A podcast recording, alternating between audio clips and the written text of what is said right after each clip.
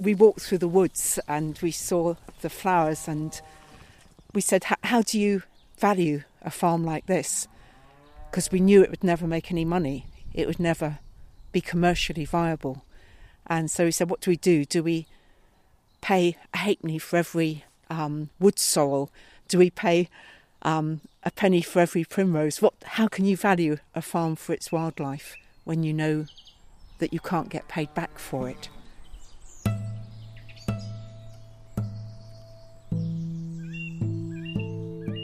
Happy National Meadows Day. In this episode, we join award-winning farmer Audrey Compton to talk about why she is helping protect some of the U K's last surviving wildflower meadows. I'm Marianne Brown, and this is Resurgence Voices. Ethical living. Ecology. Eco-activism. Resurgence.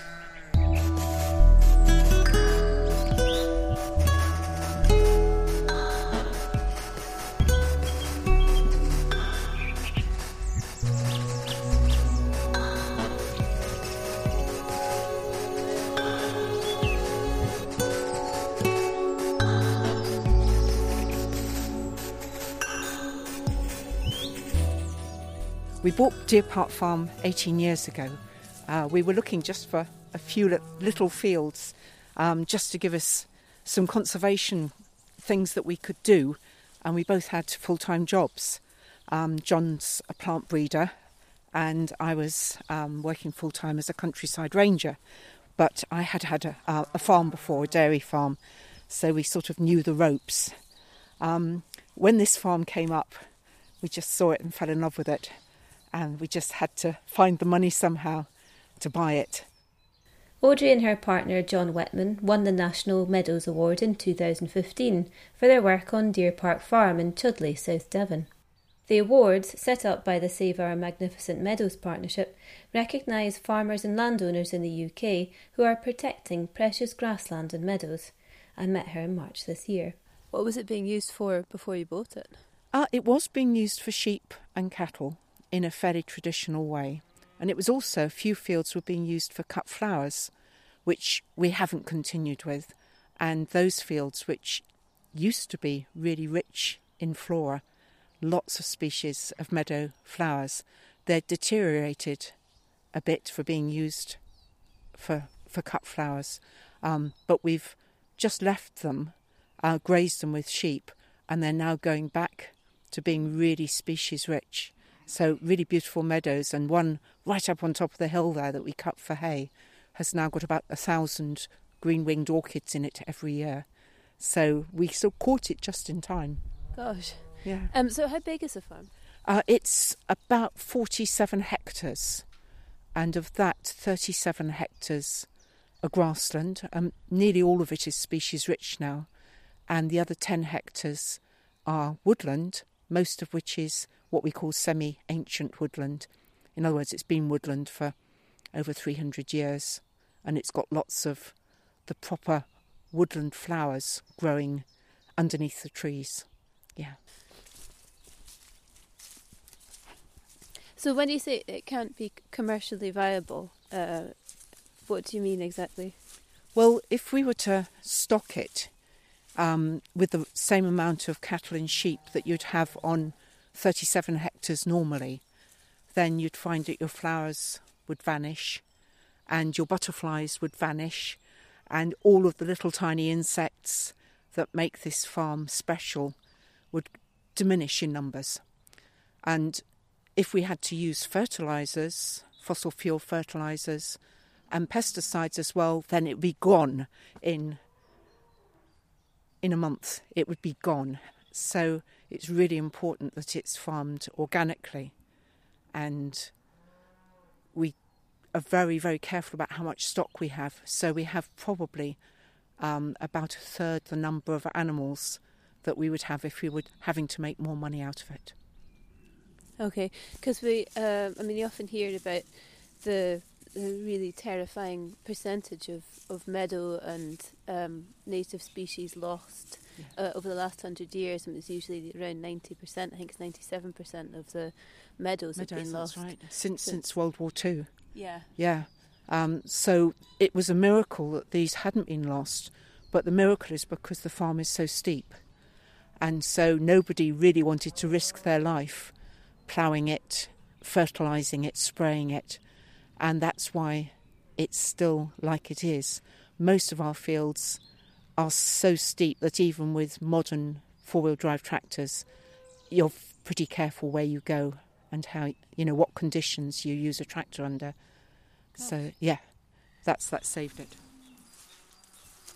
We we bought an extra uh, seven hectares of woodland that adjoins the farm, just because it's beautiful, semi-ancient woodland.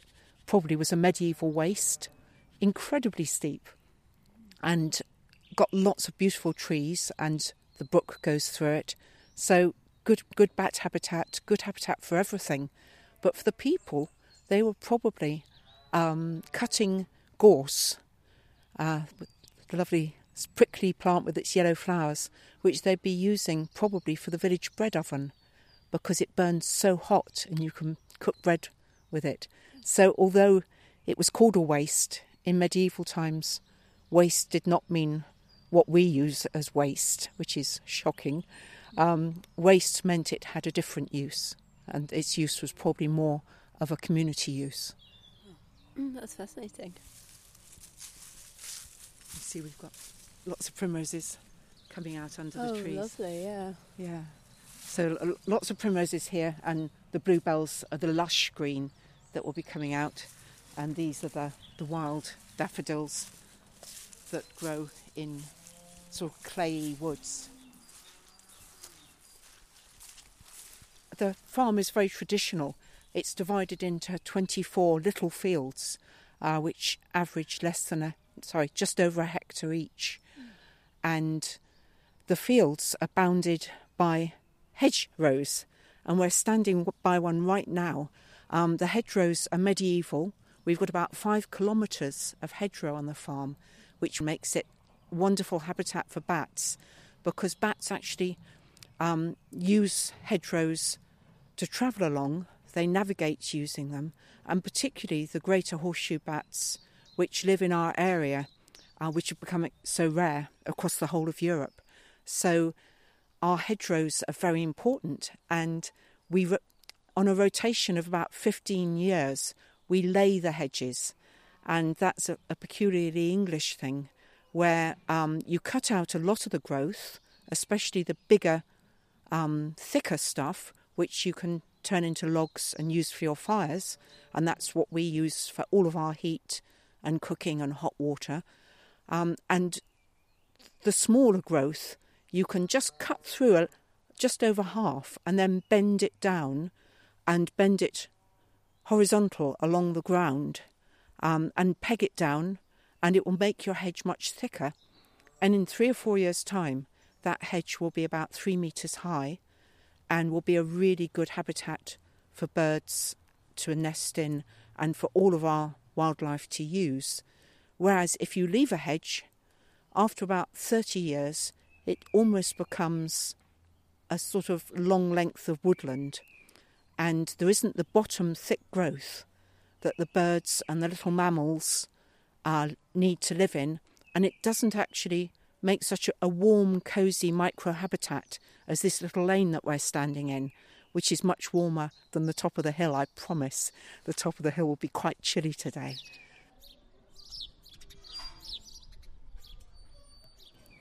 Do you know if there are many other um, traditional hedges laid like this in the area? There are quite a lot, but it really depends on grant aid funding, um, and we have had a lot of grant aid to help us with our hedges. When we moved in, um, nothing had been done for many, many years. Only two hedges had been done in perhaps thirty years. And we've now almost got round all of them, and we've been given some grant aid, which has helped us to do it. So mostly my husband's done the work. Um, but sometimes we've got in either volunteers or contractors to help. Um, I have to say that we're worried as farmers about the future, because the funding has been partly E U and we felt that was a good thing. Uh, so we're worried, but we will have to see what happens. And what kind of species, other species do you see in the hedgerows then? Um, we've got oak and ash, we've got hazel and holly, blackthorn, hawthorn, field maple, um, willow, and sometimes things like gorse as well, and spindle, which is right by us as we stand here, mm-hmm. and dogwood. So the the species vary a bit with the pH of the soil, uh, and our pH is reasonably neutral, which means we've got quite a wide range of species, which makes our hedges more interesting, more exciting, and more valuable for wildlife too. Mm. And have you seen any other um, endangered species arrive at the hedges since you've been doing work at them? I don't think we've had many new species that we notice. We, to be honest, um, when you get to invertebrates and very small things that you need magnifying glasses for, it all gets quite difficult. We have actually done a lot of species recording on the farm because we love it, and we've managed to get various specialists who are friends to come and help us. So we've reached eleven hundred different species on the farm, but it's very hard to know Um, what's coming in, but it's sometimes very worrying to see what is going. And we've got a couple of rare plant species which have just vanished, were very scarce when we came, and we now haven't seen for several years. And it's very difficult for us to manage the farm as an island. It isn't an island. Uh, we have neighbours who use pesticides. This is a fairly eco-friendly part of the world, but there will be um, farmers around who are using uh, substances which are going to certainly affect our insect life. Um, and we can't stop that, and we cannot stop um, the sort of effects of um, climate change and of simple weather bringing pollutants from industrial areas. Once again, we're not badly affected because we're not upstream or upwind of an industrial area, but it is reckoned that quite a bit of nitrogen falls on your grass just through air pollution. So that's not good, even out here. So although we're not putting any on the grass, all that goes on our fields is the dung from our animals, but we are getting it whether we want it or not. So is this quite typical of the other fields? This, these are probably two of the best fields. Um, and the reason for that is that some years ago, they didn't belong to this farm bef- long before we came here, but they were owned by um, a neighbour who was very, very interested in botanical stuff. And so he looked after these two fields very carefully. And although he's dead now, I think he'd be delighted to know that they're still being looked after really carefully. The rest of the farm is, is very good, and some of the fields are as good as this. But other fields, um, during the summer, look less good. They have less flowers, but in the autumn, some of those are the fields that have the wax caps, the Hygrocybe um, species of wax caps, and we've got, um, I think it's eighteen species we've identified now, which makes it nationally important mm. here, for these beautiful pink, scarlet, yellow, green, blue, um, all sorts of incredible colours. So we have a flowering in spring and summer, and we have another quite different flowering of fungi in the autumn. Wonderful. If if we stopped and if we climbed over this field, we, we can go down through another one instead. Um, just by looking down by your feet, you mm-hmm. can see the different leaves. Oh, yeah. And you know that you've got a lot of different species there. This is a bit slippery. Okay. If we look down here, you can see lots of different species. Oh, yeah. Um, there'll be a lot more later. But even oh, here, yeah. you can see that there's two different species of buttercups, as well as various different grasses. So um, when do you say you're very careful with managing the cattle yeah. to, to keep the quality of the meadows? Can you explain a little bit about how you do that? Yeah, it's really a matter of having small groups of animals. Um, travelling around the farm, not staying in any field for too long. And some fields each year we will graze very lightly so that when they flower, the flowers can seed. And the cattle are very good at this because cattle um, are fairly random in how they graze. So the cattle are extremely important both for the flowers and also for the bats, because cattle dung, being rather runny, and most people would think pretty revolting, is actually delicious to uh, dung beetles and various other creatures, which is so important to the bats.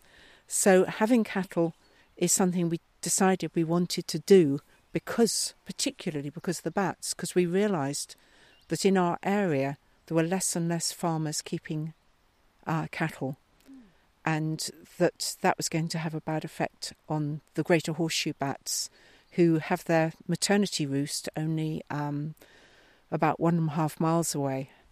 And when the babies are very young, they can only go a very short distance to get food, but when they're a little bit older, they can make it out to a farm like ours, um, which isn't too far away. So it's it's important for all of those things. The sheep are important too, but sheep are very systematic grazers. They go into a field and the first thing they eat is every single flower, and their particular preference is for orchids.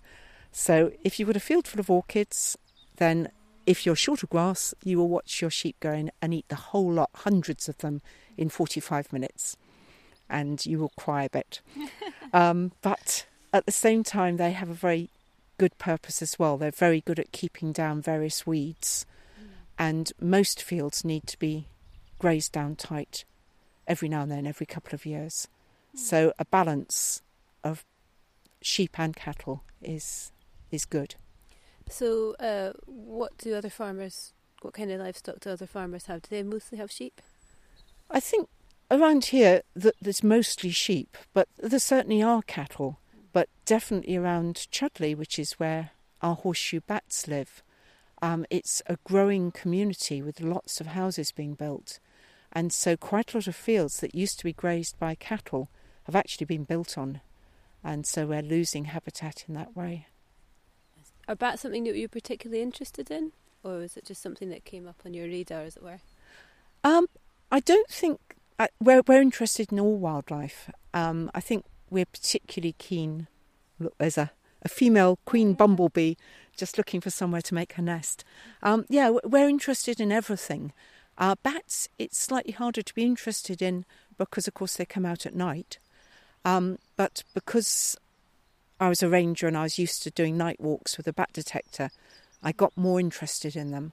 And because um, Chudleigh is part of a European special area of conservation for its bats, uh, we realised just how important it is for them. Mm. So I think it's important for local farmers to try and do a bit for for these very rare bats. Mm. Plenty of pheasants, but they're not, not our pheasants. They've come to us from other farms that have shoots in the winter. Are there quite a few around here? Yes, yeah, there are a lot. Do you ever get uh, requests for badger culling or fox hunting or anything around here? We haven't done. I think we wouldn't want fox hunting anyway. We're quite happy to have a small number of foxes that are naturally here. Yeah. Um, occasionally we lose a lamb or two. Um, if we lost an awful lot of lambs, I guess we could get more worried. Mm. But most people wouldn't want to come fox hunting here because it's too steep and their horses might break their legs. Mm-hmm. So that's quite good because we don't even get asked. Mm-hmm. Um, yeah, we're not sort of, we're not big antis in any particular direction, but I think that we've got to have places where wildlife is put first. That's what's most important to us. Yeah. Wildlife comes first. Mm. And we can do that here because of the grants we've got, mm. the higher level stewardship grants, um, which are partly E U funded. And that means that we actually get a little bit more money for looking after the wildlife than the total sales of animals off the farm each year. Oh, really? Yeah. Um, we have to work to do it. You know, it's not free money. And we're very happy to do it. We try and do it anyway. But it does help farmers a lot to get some money mm.